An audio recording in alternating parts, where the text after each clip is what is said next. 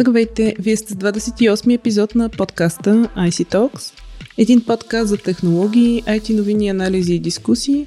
Аз съм Майя Бойчева, а гост на IC Talks днес е Валентин Събев, експерт с дългогодишен опит в банковия сектор и банковата автоматизация.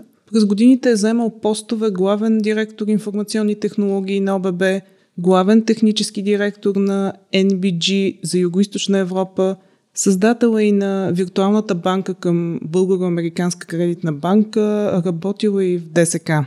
66% от банковите директори смятат, че технологиите ще продължават да ръководят банковия сектор през следващите 5 години, показва ново проучване на Economist Intelligence Unit, анализаторското звено на Economist Group.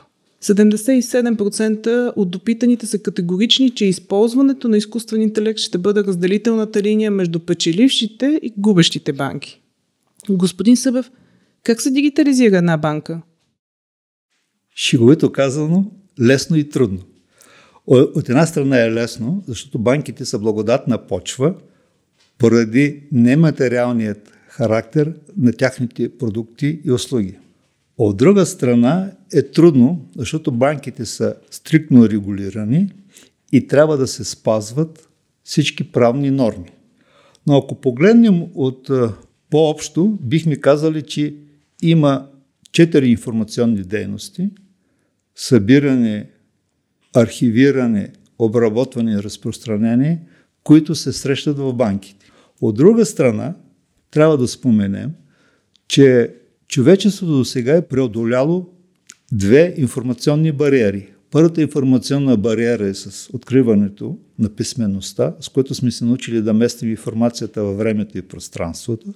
А втората информационна бариера е с откриването на компютрите, които позволяват да се автоматизират всички информационни дейности, споменатите преди малко, както като обработката да бъде големи порции от данни за изключително малко време.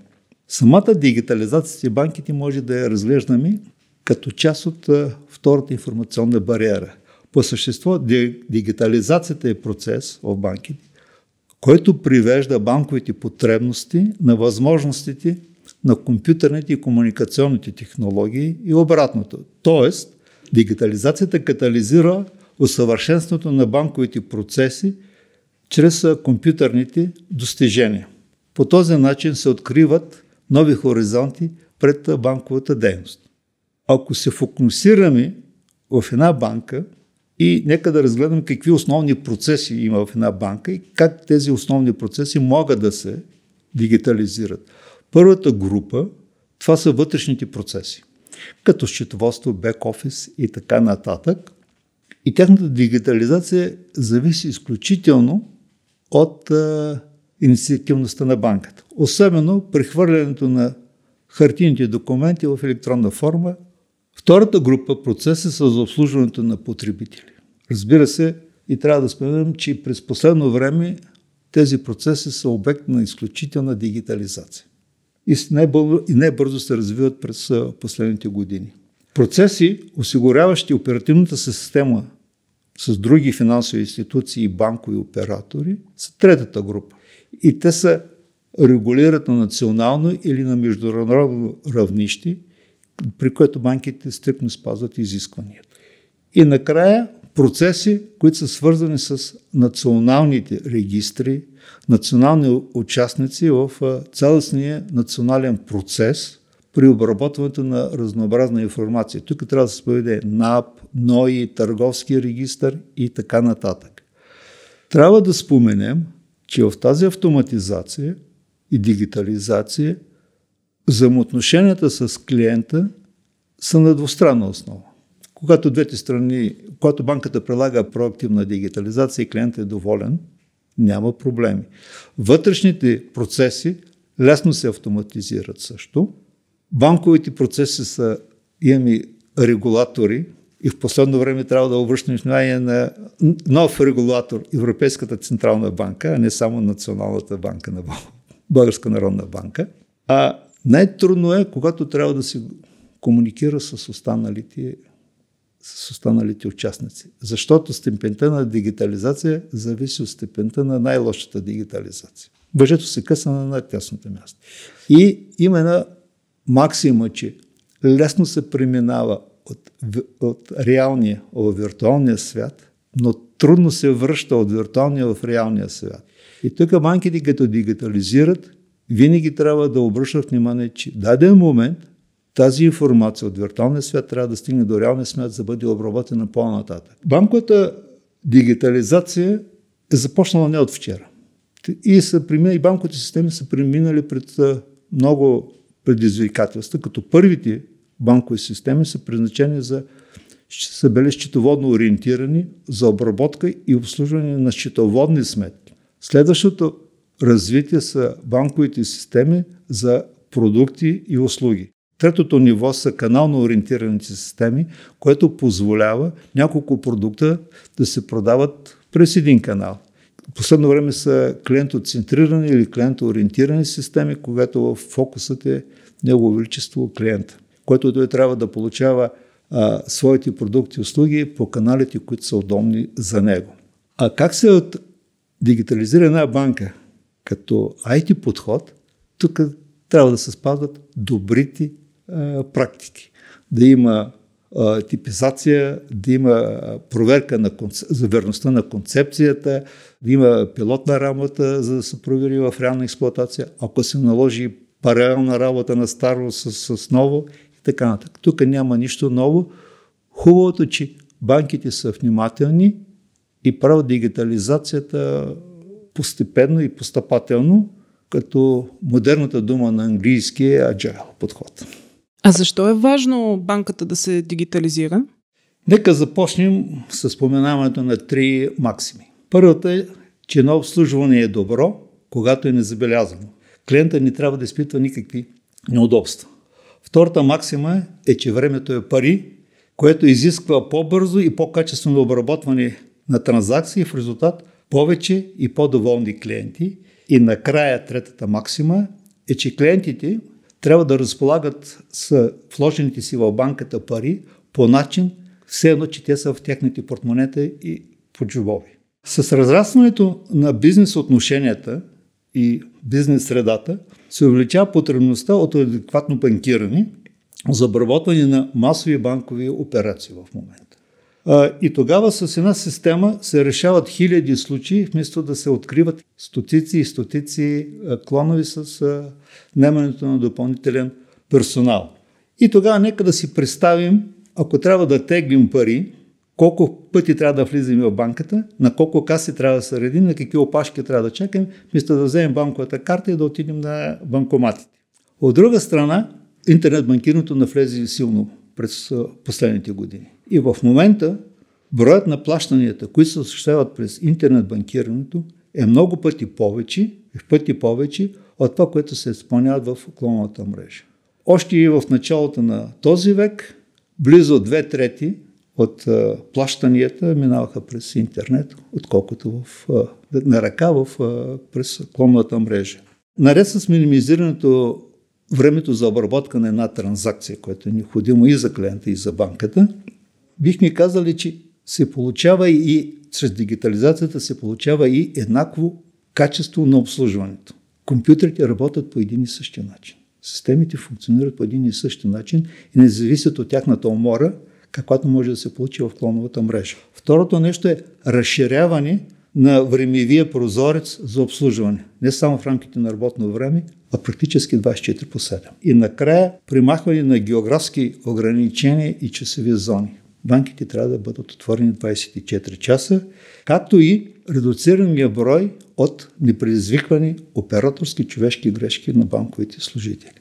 И ако си говорим за дигитализация, се фокусираме само върху дигиталните канали, те от помощни средства или спомагателни или второстепенни системи към основната клонова мрежа, последно време се превърнаха в равноправни, равноправен канал за дистрибутиране на банкови продукти и услуги. Едно изследване сочи, че една транзакция, изпълнена в клоновата мрежа, е 25 пъти по-скъпа ако се изпълни същата транзакция на, чрез мобилно банкиране. Разбира се, най-скъпо е в клонната мрежа, след това е през кол център, след това е през ATM, след това е през интернет банкиране и в момента най-ефтино е чрез мобилното банкиране. Така че освен скоростта и бързината на обработването, ни трябва да обърнем внимание и на цената, производствената цена за една транзакция. А кои са ключовите технологии, без които нейната дигитализация не може да се случи днес? Първо, трябва да кажем, че трябва да имаме централизиран IT модел. И банките успяха успешно да преминат, българските банки успях, успяха успешно да преминат от децентрализиран модел към централизиран модел. И по този начин ние от клиенти на отделен клон се превърнахме в клиент на цялата банка. Това е като задължителен елемент. А като технологии, като първата и най-стара технология, с която трябва да споменем, това е работа с големи бази данни. Събирането и съхраняването на информация от различни източници, като реплика, спомага за по-бърз и по-адекватен анализ и отчетност за развитието на банката. Но тук си крие и друг момент, че често пъти обработката на големи порции информация води до забавяне на, на други процеси. Второто нещо, което ще се развие ти първа, това са дигиталните пари. Но дигиталните пари, чието имитент са централните банки, а не криптовалутите, които се имитират от сдружения, фирми и други. С това, с тяхното въвеждане, може би ще отпадне и последният материален носител за банковите продукти, това са на книжните е, банкноти. Омнибанкирането. В момента имаме мултибанкиране с пет канала, които се развиват твърде успешно. Но, за съжаление, банковите клиенти са потребители на отделен канал. Тоест, от, ние преминахме от клиент на наклон към клиент на банка, се трябва да преминем от клиент от потребител на канал към потребител на един, на един единствен канал и омнибанкирането. Следващото а, технология, което е, това са технологиите за, това са група технологии за а, отвореното банкиране. И най-вече с а, API, това са с интерфейсите, с отворените интерфейси. И тук трябва да споменем катализиращата роля на, на препоръката PSD2. Като потребители на отвореното банкиране и на PSD2 не са само финтех компаниите, но може да бъде и самата банка. Ако обърнем внимание само ако се фокусираме на финтех компаниите, те не са конкуренти, а са партньори на банката, защото всички финтех услуги се базират и стъпат на класическите банкови продукти. Сметка, кредитна карта и така нататък. По този начин, чрез на разнообразните продукти и гъвкавостта, и адаптивността, и иновативността на финтех продуктите и финтех компаниите, банковите продукти индиректно се продават, популяризират и размножават. Сега финтех компаниите, колкото иновативни, трябва време на време да обръщат внимание и на регулациите, както започнахме в самото начало. Следващата съществена технология, която ще има ключово значение през третото десетилетие на настоящия век, е системите с изкуствен интелект. Банките имат известен опит с изкуствен интелект и нека да споменем класическите експертни системи, базирани на правила. Като примери за тях са това са за предпазване от измами, за скориране на кредитоискатели и много други случаи. Но фокусът в момента е, общ, е как да се подобри общуването на, с клиентите.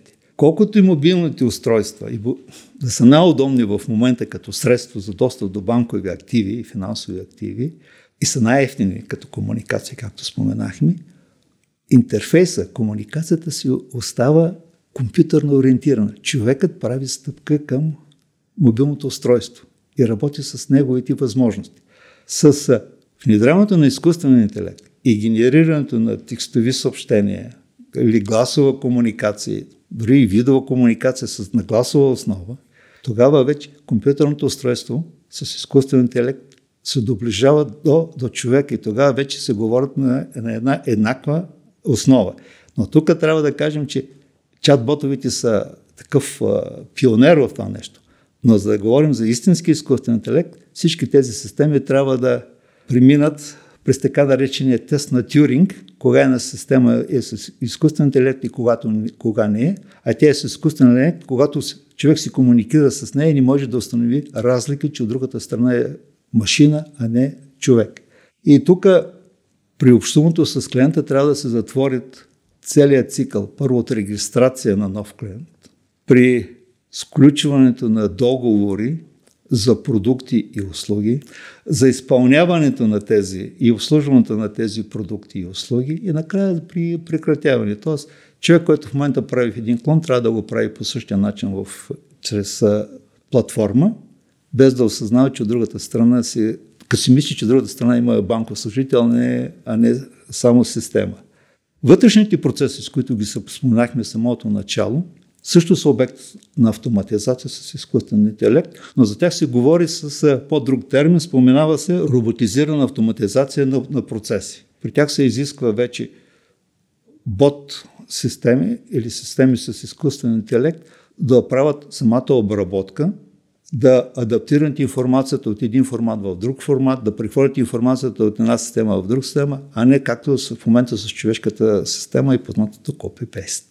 И трябва да кажа следното нещо, че изкуственият интелект е не само при обслужването на клиентите, не само при вътрешно-банковите процеси, но изкуственият интелект наверно ще намери място и в развитието на информационните технологии. Тоест, може ли системи с изкуствен интелект да правят тестване? Могат ли да правят зареждане, когато системата е готова? По този начин ще се подобри качеството на самите системи, ще се редуцират бъговете и по време на експлоатация няма да има сривове. Ако трябва да приключим за изкуствен интелект, ще кажем, че дигитализацията, която е ориентирана за клиента, ще бъде повече атрактивна и ефектна. Докато тези, които са за бек-офисните системи, на роботизираната автоматизация, там трябва да, целта трябва да бъде ефективност и производителност. Като последна тенденция, която ще бъде, че банките ще се освободят от собствените си центрове за данни или ще преминат само като помощни сърверни помещения, а ще отидат на, в облачни структури или в най-лошия случай ще бъдат в вътрешно групово обслужване, когато ще има един групов център за дадена финансова група. И тогава това е по подобие като в математиката, изнасяне през скоби. Общите дейности, които не са характерни за една банка, се изнасят на едно място, за да има по-голям мултиплативен ефект при тяхното поддържане. Освен това, опасението, че данните са поделени и трябва да има известна сигурност при тях и конфиденциалност, то съвременните центри за данни поддържат и криптиране, така че всяка банка в общ групов център ще бъде защитена. Къде са българските банки на фона на световните по отношение на дигитализацията според вас? Българските банки не отстъпват на световните добри практики. И те имат много добър резултат в момента. Причините за това са няколко. Първо е, че вече има осъществена централизация на IT дейностите, което беше необходимо условие. Второто е внедряването на световно признати системи за основни банкови системи. След това имаме български, приватизация на българските банки. Новите собственици, често пъти банки, които играят ролята на имат стратегическо партньорство и стратегически характер спрямо българските банки, допринесоха като добавиха световно добри практики, продукти, услуги, начин на дигитализация и така нататък. Тоест, новите собственици популяризираха своите добри практики на българска основа. И по този начин ние се изравнихме с, ако не, ако не е световната, то задължително сме на европейско равнище. Освен това, запознат съм и имам информация, че често пъти български банки благодарение на тяхната степен на дигитализация, се използват за пилотни банки при внедряването и при развитието на групови продукти или групова организация на IT дейността. Тоест, българските банки, освен че се следват световните тенденции, те са и добра, т.е. те са над средното ниво и се доближават до поне за пионерите в рамките на, на групата. Ако се направи бърз сравнителен анализ по групови системи, бих казал, че, че за основните банкови системи, за топ 5 банките в България, се използват две системи, които са в най-добрия квадрант, първия квадрант по класификацията на, на Гарнер. И това са три банки. Четвъртата банка използва система, която също се в квадрантите на Гартнер, а петата банка е планирала и отворила проект за внедряването на една от тези системи. Тоест, новите системи играят полук за трансфериране на банкова практика, на банкова дигитализация в, в страната. Картове бизнес. Няма банка, която да не е член на международните картови институции, Visa и MasterCard, а ние задължително трябва да следваме тяхните правила. И зато и нашите карти са неразличими и не създават никакви проблеми, когато отидем по света и където отидем. Дигитални канали. При дигиталните канали, като интернет, мобилно и кол-център, имаме предимно локална насоченост. Но нашата локална насоченост отразява българската практика и българските обичаи при банкирането. Тоест, той е по-близко до българския клиент, отколкото до едно общо групово решение, което само ще, понякога само може да раздразни клиента. И интернет банкирането, мобилното банкиране се смята вече за, като необходимост, а не като задължителен елемент, а не като само една такава добра брошка на ривера, образно казано. Заявки за кредитиране. До вчера беше немислимо да се подаде човек моба за кредит, ако не отиде в клон. Сега това вече е задължително. Може да стане и през някои дигиталните канали или ако не е някакво специализирано решение. Последно време се рекламират регистрация на нови клиенти неприсъствено за клонната мрежа. До преди няколко години това беше немислимо. Така че, ако погледнем от общ знаменател, българските банки са на, не отстъпват на световните тенденции. Ако погледнем в конкретиката, те дават максималното, което може да се даде на българския потребител. Дали има по-добри решения някъде по света? Да, сигурно има. И накрая а, трябва да кажем и да не пропускаме системите за сигурност. Колкото повече дигитализираме една дейност и толкова и облегчаваме клиента, толкова пъти, толкова повече даваме възможности на недоброжелателите да правят нали, влизания и неправомерни действия. Тук ролята на сигурността е дава адекватен отговор на трябва да даде адекватен отпор и отговор на, на, таки, на тези опити. Към тази е, бих добавил и група приложения, които се дигитализират силно, това са за управлението на продажбите. Не само да се осъществяват услугите цифрово, качествено на време, но самата продажба също да става по дигитален път. И тук е внедряването на системите за CRM, което е процес, който тече в момента, не само ще подобри взаимоотношенията клиент-банка, но ще позволи да се премини от конфекционни банкови продукти към персонализирано банкиране за отделния клиент. В момента имаме стандартен банков продукт или група такива продукти и за всеки продукт трябва да човек да си намери клиента. Или, или този продукт трябва да се намери своята ниша. След това ще се премини клиента и по този клиент вече ще се дава банковия продукт. Добре, а какви са тенденциите, които според вас ще ръководят банковата дигитализация в близко бъдеще? Тенденцията е масово навлизане на иновативните технологии, които ги споменахме преди малко. И към тях само трябва да се каже две, да се споменат само дигиталните пари и изкуствения интелект. Но те са само, които ще дадат качествен скок в развитието на банковата дигитализация и банкирането въобще. Но като тенденция е покриването на всички дейности с компютърни системи. Тоест да няма бели петна, да няма процеси, които все още изискват хартияна технология. Защото, както споменахме, лесно се влиза в виртуалния свят, трудно се връщаме в хартияния свят. Другото нещо е, като се прави дигитализация, тази дигитализация трябва да бъде качествена и дълбока, а не да не бъде имитация. Да не се обменяме информация, пишейки постоянно електронни съобщения и после нямаме време да ги прочетем. А иначе като насоки, които трябва да усъвършенстват и задълбочат банковата дигитализация, бих казал, че няма да се обръща повече внимание само на технологичните индикатори, а трябва да се обърне внимание и на финансовите индикатори. Например, каква е цената на една транзакция през различните канали? Каква е цената на архивирането на 1 терабайт? Каква е цената на поддържането на 1 гигабайт по дисковете, когато тази информация никога или много рядко е достъпваме? Каква е цената за трансферирането на гигабайта от едно място на друго място? Това вече трябва да гледаме на IT дейността като на бизнес дейност също, а не само необходимия разход.